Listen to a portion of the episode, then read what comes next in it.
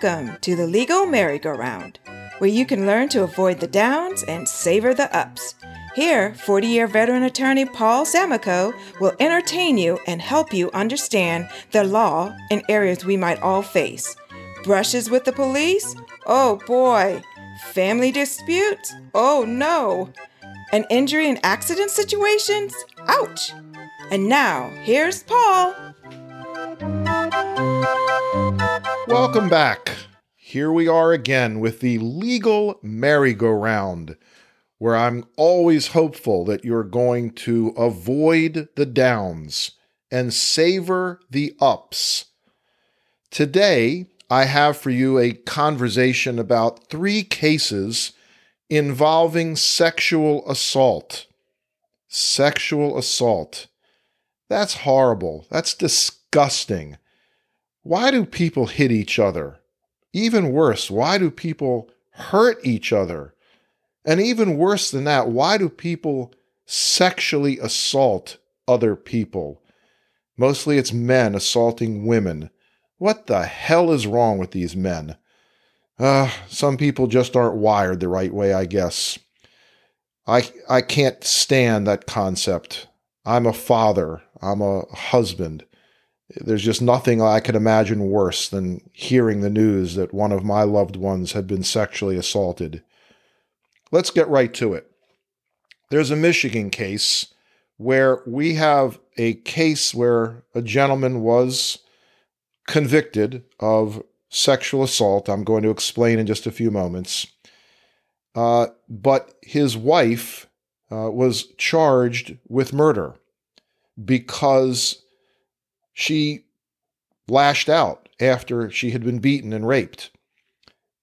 The issue on appeal she was originally convicted was whether or not the defense of battered woman syndrome should be admitted in trial court to potentially mitigate or p- completely exonerate her.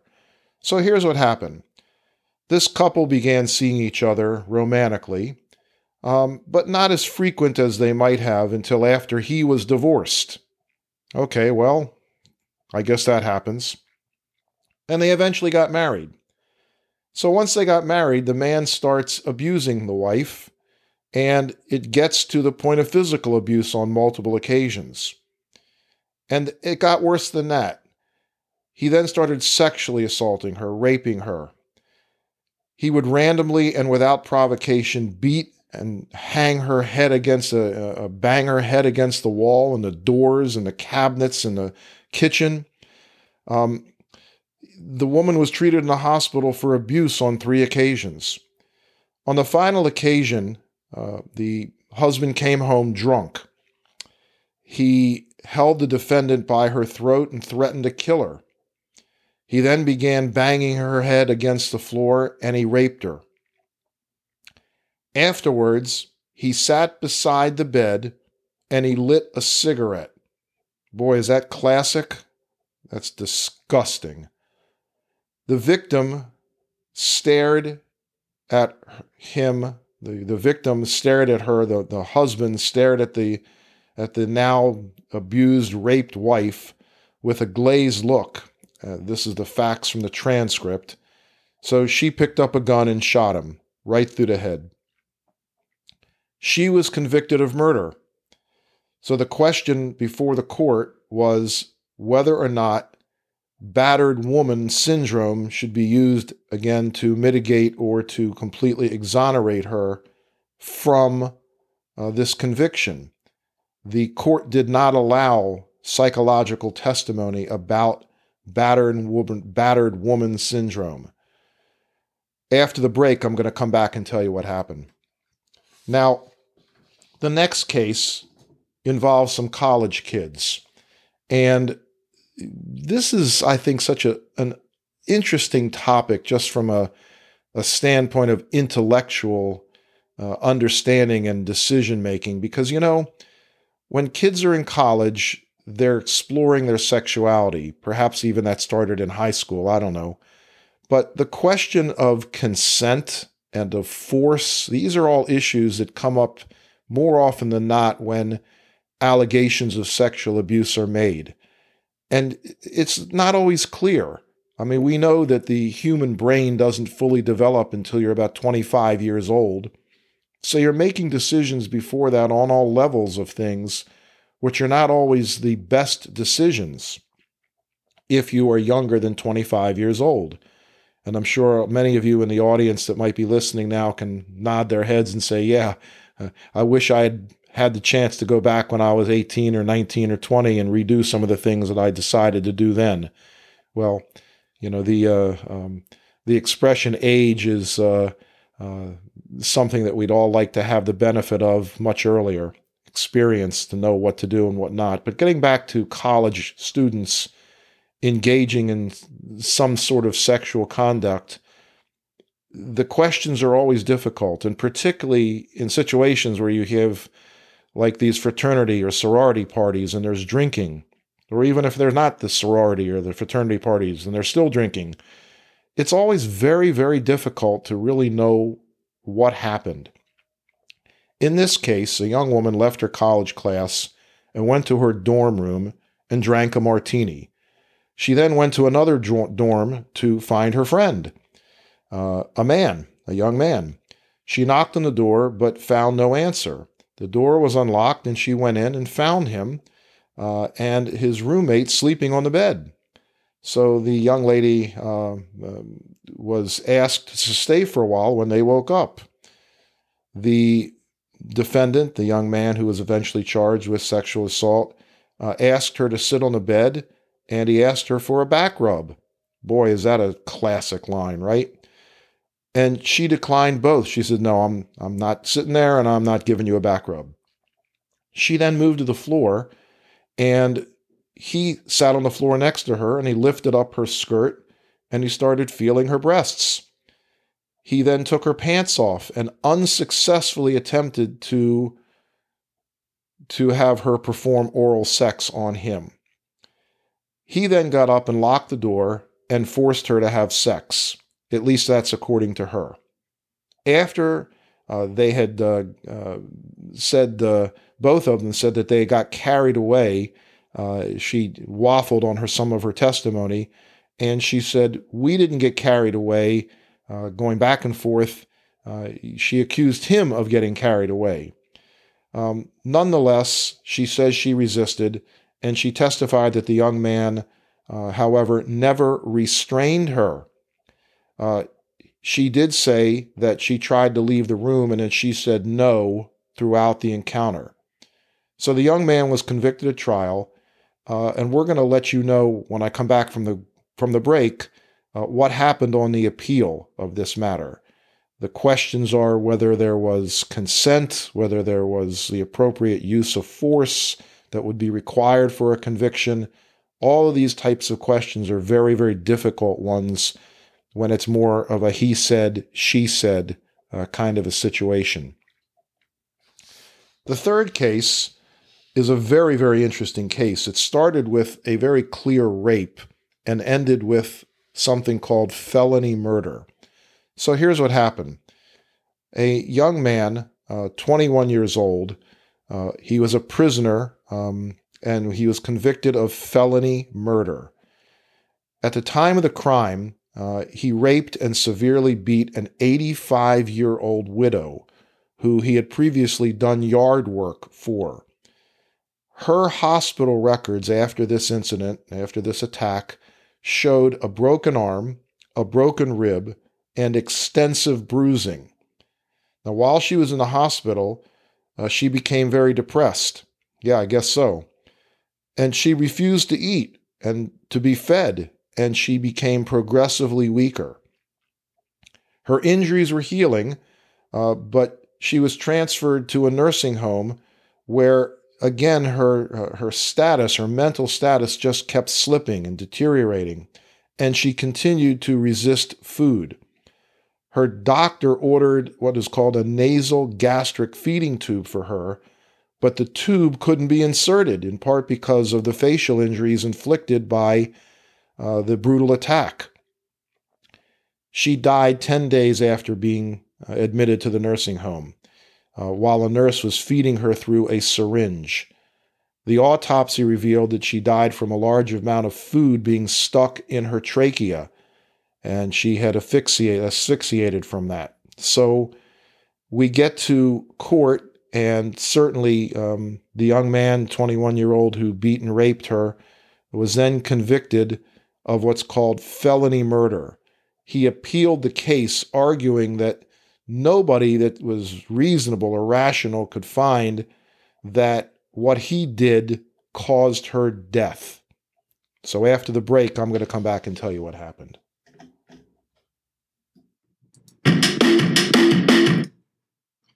So, have you ever seen David Copperfield? Probably one of the best magicians and illusionists that has ever lived.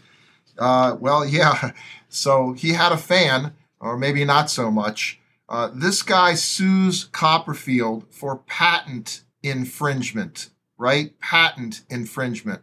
This guy says that he, uh, the guy, had patented his godly powers and that Mister Copperfield had used them during his shows without his permission. Well, it turns out that the guy had never applied for nor even obtained a patent for his divine powers. Uh, the case, as I imagine you could think through this if uh, if you are. Uh, case dismissed very quickly. Let's go back to the break. You know, this is just, is there no end to the stupidity of some people? Godly powers, and I got a patent for them. Yeah, right.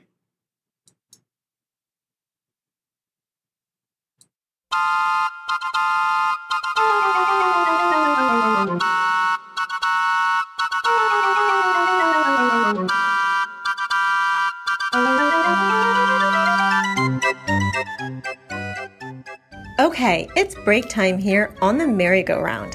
We want to give you value. So, do you need an attorney for an injury case or a criminal matter or something involving family law? Mister Samico has the answer for you. Go to our podcast website, w w w dot the legal merry go round dot com. Again, that's the legal merry go round dot com, and click on the referrals tab. Then, either fill out the form or call the telephone number where you can leave a detailed message that Mister Samico will pick up, and you'll get a response with a referral to an excellent attorney in your area within eight business hours. And the referral is free, no charge to you for this referral. So again, if you're looking for a lawyer that meets the highest standards, Paul is going to hook you up. And every attorney he refers to meets the highest standards, and Paul has checked them out for you. If you like what you're hearing from him during these shows, you know he's going to take care of you. So go to the legal merry go round dot com. And now, back to the show.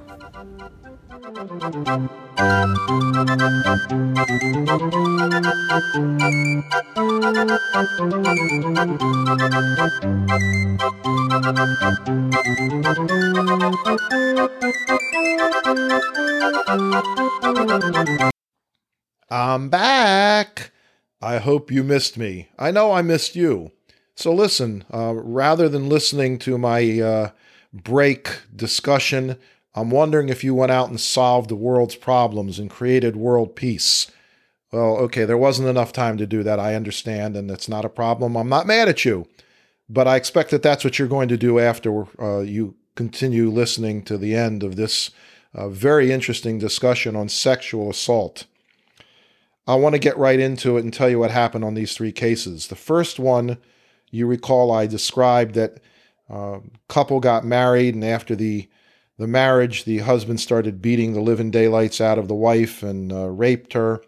And the very last occasion, when he's sitting on the floor, staring at her with this stupid look and smoking a cigarette, she picked up a gun and shot him.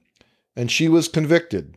And the court decided that she was not allowed to introduce testimony of her psychological state, Uh, which in these types of cases has been called the battered woman syndrome. So having been convicted then, she appealed the case, and the basis of the appeal was whether or not the trial judge made a mistake and should have let the psychological testimony come in to allow for a jury to consider that perhaps she's not guilty at all because of her psychological state.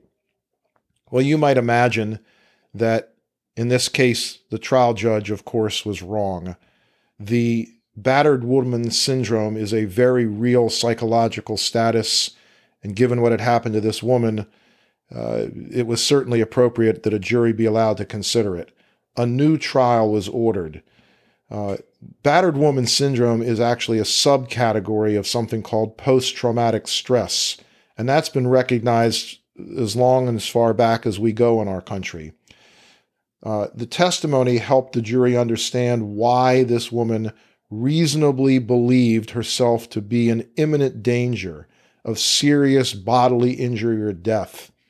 A symptom of battered woman syndrome is a greater sensitivity to danger, which has come about because of the intimacy and history of the relationship.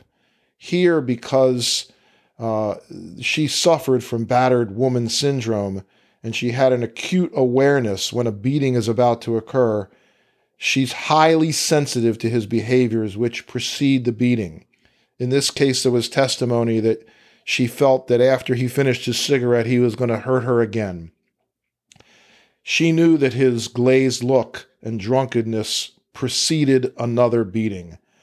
So a slight action, which is normal, unfamiliar uh, to the victim, would not be perceived as threatening if this was something just completely different, but here it was a pattern. Signs of imminent danger, serious bodily injury, or death. I was glad to see that the holding uh, in this court was to allow this woman ultimately to use that defense, and she was exonerated. The next case, I talked about college kids, and this continues to intrigue me again on just simply an intellectual level.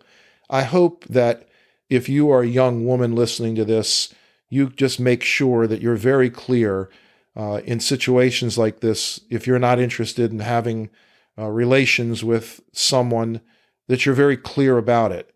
And if you're a young man, I think in today's world, even more so than ever before in our country's history, you have to make absolutely sure that if you're getting ready to have relations with a young woman, Uh, that you are completely clear that this is something that's going to be consensual. So in this case, um, the relevant law is that a person commits a felony when he engages in sexual intercourse with another person, not one's spouse. Well, this is a little bit of an older case from two thousand twelve, but it's an interesting case that I brought to you today because of the the other lying, uh, the other underlying uh, uh, principles of law. So again, the felony it occurs by forcible compulsion, by threat of forcible compulsion that would prevent resi- resistance by someone who is acting reasonably. It can also occur when someone is unconscious or when they're so mentally deranged or deficient that such a person is incapable of consent. The rule of the law in this type of case is that the victim does not have to resist. The force necessary to support a conviction of rape need only be such as to establish the lack of consent and to induce the victim to submit without additional resistance. So the issue for the court was whether the conviction here for rape could be sustained, uh, that means a held or confirmed where the lack of consent exists and expressed, but no force is used. In this case, surprisingly, the court said that no, uh, the appellate decision upheld. The element of force is a requirement of the statute in this state. Insufficient evidence exists to show the presence of force. The defendant's own waffling testimony demonstrated that no force was used. So they threw this back to the legislature, and they said that the legislature in the relevant statute said clearly that the phrase forcible compulsion uh, had to uh, be found in order to find a conviction. So in this case, this he said, she said hinged on effectively what was her own testimony that there was no force, and the young man was not ultimately convicted of sexual assault. Going back to the last case that I talked about before the break, with the twenty-one-year-old nut job young man, crazy kid. I mean, you know, just this is just so disgusting and so upsetting. Rapes an eighty-five-year-old woman, the woman that he had done yard work for previously.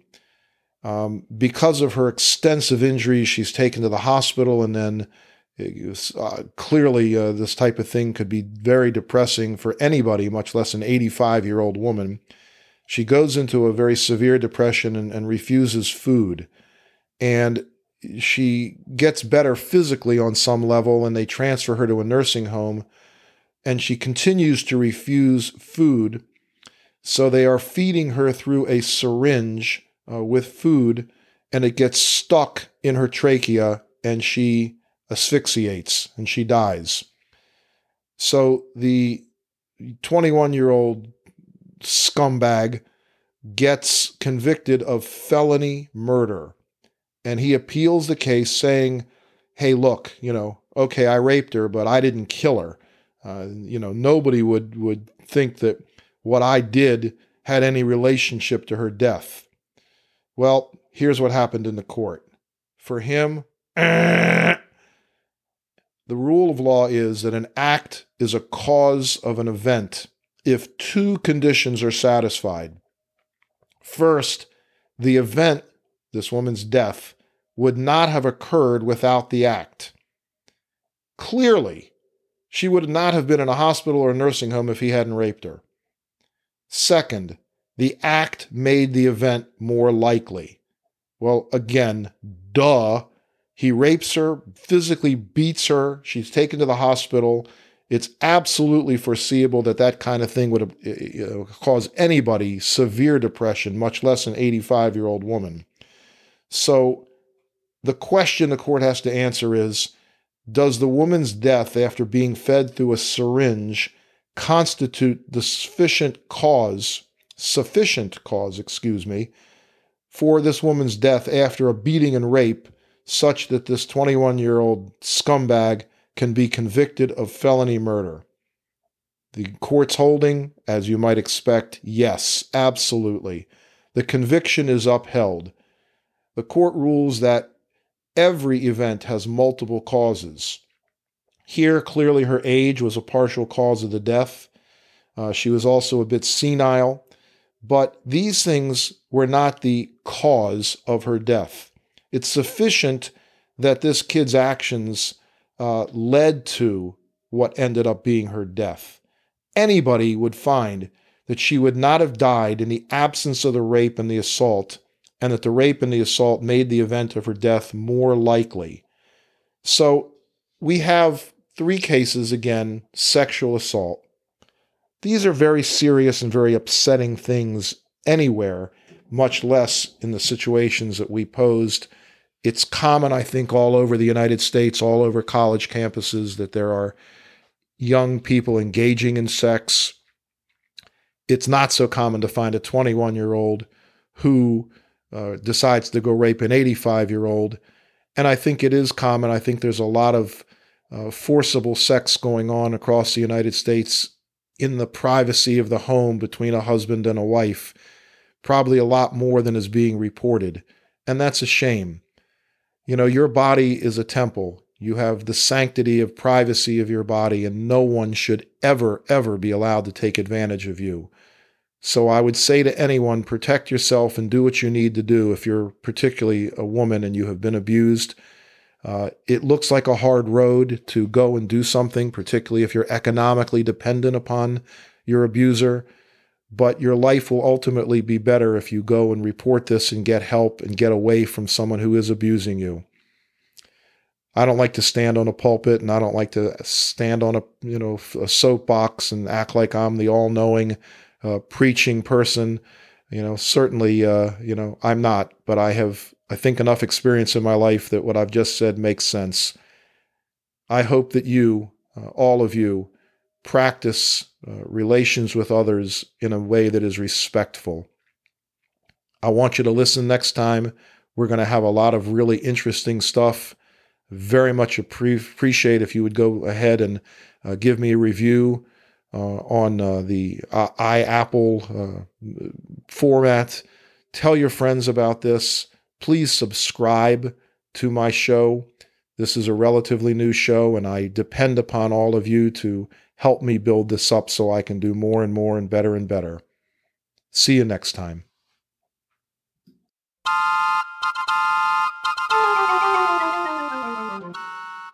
Thanks for listening to The Legal Merry-Go-Round. We hope you enjoyed our show. Tune in next time to get a better understanding of real-life legal situations.